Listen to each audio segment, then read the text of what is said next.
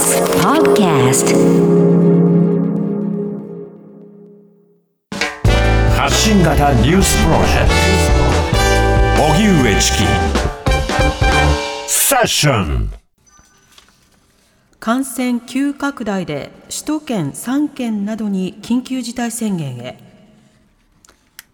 政府は今日夕方新型コロナウイルス対策本部会合を総理官邸で開き感染が急拡大する埼玉、千葉、神奈川の3県と大阪府への緊急事態宣言発出を決定します。北海道、石川、京都、兵庫、福岡にはまん延防止等重点措置を適用。いずれも8月2日月曜から31日までですでに宣言が出ている東京、沖縄の期限も合わせて31日まで延長します。これに先立ち西村経済再生担当大臣は今日午前専門家らによる基本的対処方針分科会でこうした方針を説明し了承されましたただ示された対策は国民への協力の呼びかけの徹底や抗原検査の一部拡大などにとどまり新たな強い対策は示されておらずどこまで感染拡大を抑えられるのか不明ですこの後、菅総理は対策本部会合で宣言発出を決定し、夜7時から記者会見を開き、宣言の必要性などを説明するとみられます。一方、田村厚労大臣は今朝の会見で、緊急事態措置にもかかわらず、感染が大幅に伸びていることから大変危機的な状況。重症化する割合が今一番多い40代、50代の方々はリスクの高い行動はお控えをいただきたいと述べた上で、ワクチン接種がさらに進むまでの間、もう少しだけリスクの高い行動を避けてほしいと強く呼びかけました。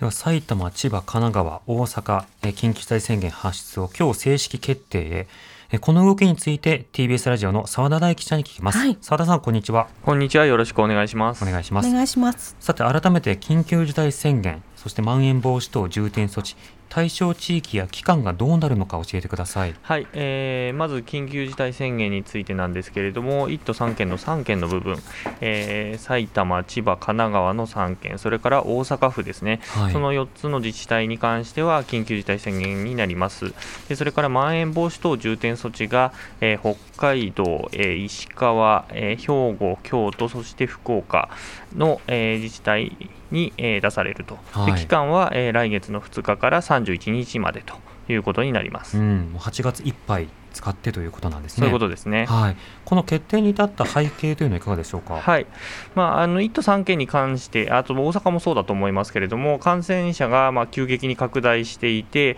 まあ特に、えー、3県のところに関しては、えー、過去最多。の数を日々更新しているというような状況になっています。で、はい、かなりあの救急車の搬送とかですね、そういったところにまで影響が出てきていて、えー、かなり命に関わるような状況もあまあ出始めていると、あとそれから他の病気ですね、でかかっている人たちに対してもまあ影響が出だしているという状況もあって、えー、政府に対してまあ要請をしていたと、うん、で大阪に関してはちょっと、えー、まだ大丈夫じゃないかというのが、まあ、地元の人たちの判断、まあ、維新を筆頭とする、えー、地元の首長の判断だったんですけれども、はい、まあ、政府のサイドから働きかけがあって、えー、緊急事態宣言になったということですね。なるほど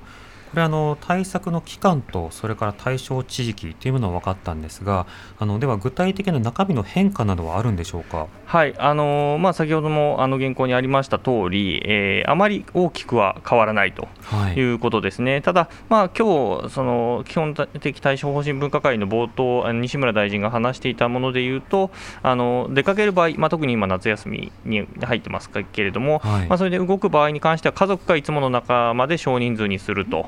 いうことですね、そこをまあ強調しているけれども、じゃあ、それ以外でまあ新しくなるかっていうと、まあ、これまでやられてたことをまあ基本的には徹底するしかないというような状況ですね。はい、なるほどあの去年でしたらあのお盆ですけど実家には帰らないでくださいというようなことを言ってましたけれども、うん、そのあたりはどうなるんでしょうあの強いメッセージが今日の段階で出されたかというと、うんそこはまだ出てないなというイメージですね、去年に関してはまあ何度も閣僚が会見で言ってたり、まあ、総理も言ってましたけれども、はい、えー、そういうことがあったりとか、まあ、尾身さんが別に会見を開いて、えー、移動の自粛について求めたりということがあったんですけれども、今年に関してはそこはあまり強く見られないなという印象を受けます。うんでは菅総理がどういった説明をしているのか、え昨日の夜ぶら下がりの時の音声がありますので、えそちらの方で記者とどういったやり取りをしていたのか聞いてください。総理朝日新聞の森岡です昨日は東京都と全国で過去最多の感染者数が確認されましたが総理はなぜぶら下がり取材に応じていただけなかったんでしょうか。あのぶら下がりって毎日、えー、対応することでなくて、えー、そこは一定の方向性をですねえー、示す中で、えー、今日もこのように対応させていただいています総理、TBS ラジオの澤田です。あの東京なんですけれども、今、緊急事態宣言が出ている状態です。にもかかわらず感染が拡大しています。もう宣言の効果がなくなっているのじゃないでしょうか。あのいろんな意見があることはあの承知をしてます。ただ、そういう中で、えー、ワクチン接種、さらにこの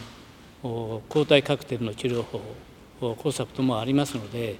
そうしたことについてはしっかり早急にですね対応することができるように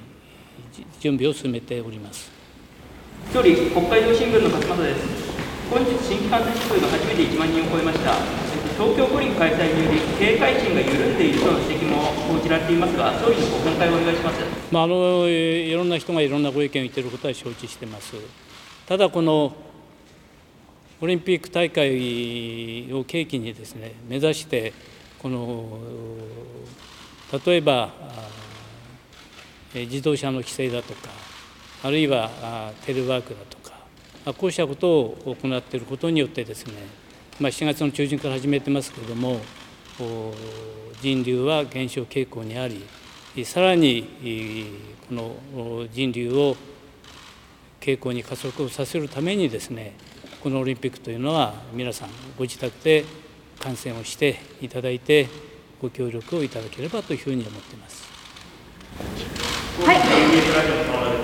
あの6月の参議院の決算委員会の際に、オリンピックに関係してなんですが、国民の生命と健康を守っていくのが開催の前提だと総理おっしゃいました。今の状態、感染状態というのは、その前提にかなっているのでしょうか。あの前提の中で最大限の努力をしております。ですから現に一番感染の多いと言われた65歳以上の高齢者の皆さんはですあの重症化に行く皆さんはですね、え当時は20%もあったんですけども今は3%を切っている時もあります。そうしたことで対応はできているだろうというふうに思っています。あの、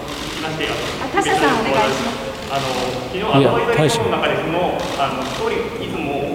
いつも歳以上の感染者の数がされますが、名乗りました。わかりました。あの65歳以上の感染者の数を出されます何パーセントっていうのは、そのことが逆にあの大丈夫だというメッセージになってしまっているのではないかと、政治の側の危機意識が伝わらないのではないかという指摘が昨日の会議で出たそうなんですが、それについてはどう考えですか？それはいろんな取り方があるんでしょうけれども、今まで一番している部分が、ワクチンによって大幅に減少しているということは事実でありますから、そうしたことをやはり示していくことも私どもの仕事だと思います。はい、というわけで、えー、昨日のやり取り、えー、ぶら下がりの音声聞いていただいたんですけれども、はい、昨日の菅総理が話していたことというのはどうでしたか？どうでした、うん、まあ、新しいことはあんまりおっしゃらなかったかなという感じですね、はい。またあの危機意識を高めるというよりは、まあ、いろいろ進んでいるので大丈夫というようなところがちょっと目立ちましたね、まあ、そうですね、まあ、とにかく数字、まあ、ずっと65歳以上の、えー、感染者が減ってるのだと、それがまあ回をかあの減るごとにま減ってってるっていうことを言ってるんですけれども、はい、ででもそれが逆のメッセージになってるっていうことはあのその前日に行われたアドバイザリーボードの主要な議題になってたんですね、うん、つまり政治の側の危機意識が国民に対して伝わっていないと、はい、まあ、そこについて問題を、えー、問うたんですけれども、まあ、それは数字を出すことも私たちの仕事だというふうに言って、まあ、跳ねのけられたということですね。なるほど。TBS ラジオの澤田大樹記者でした。荻上チキ。セッション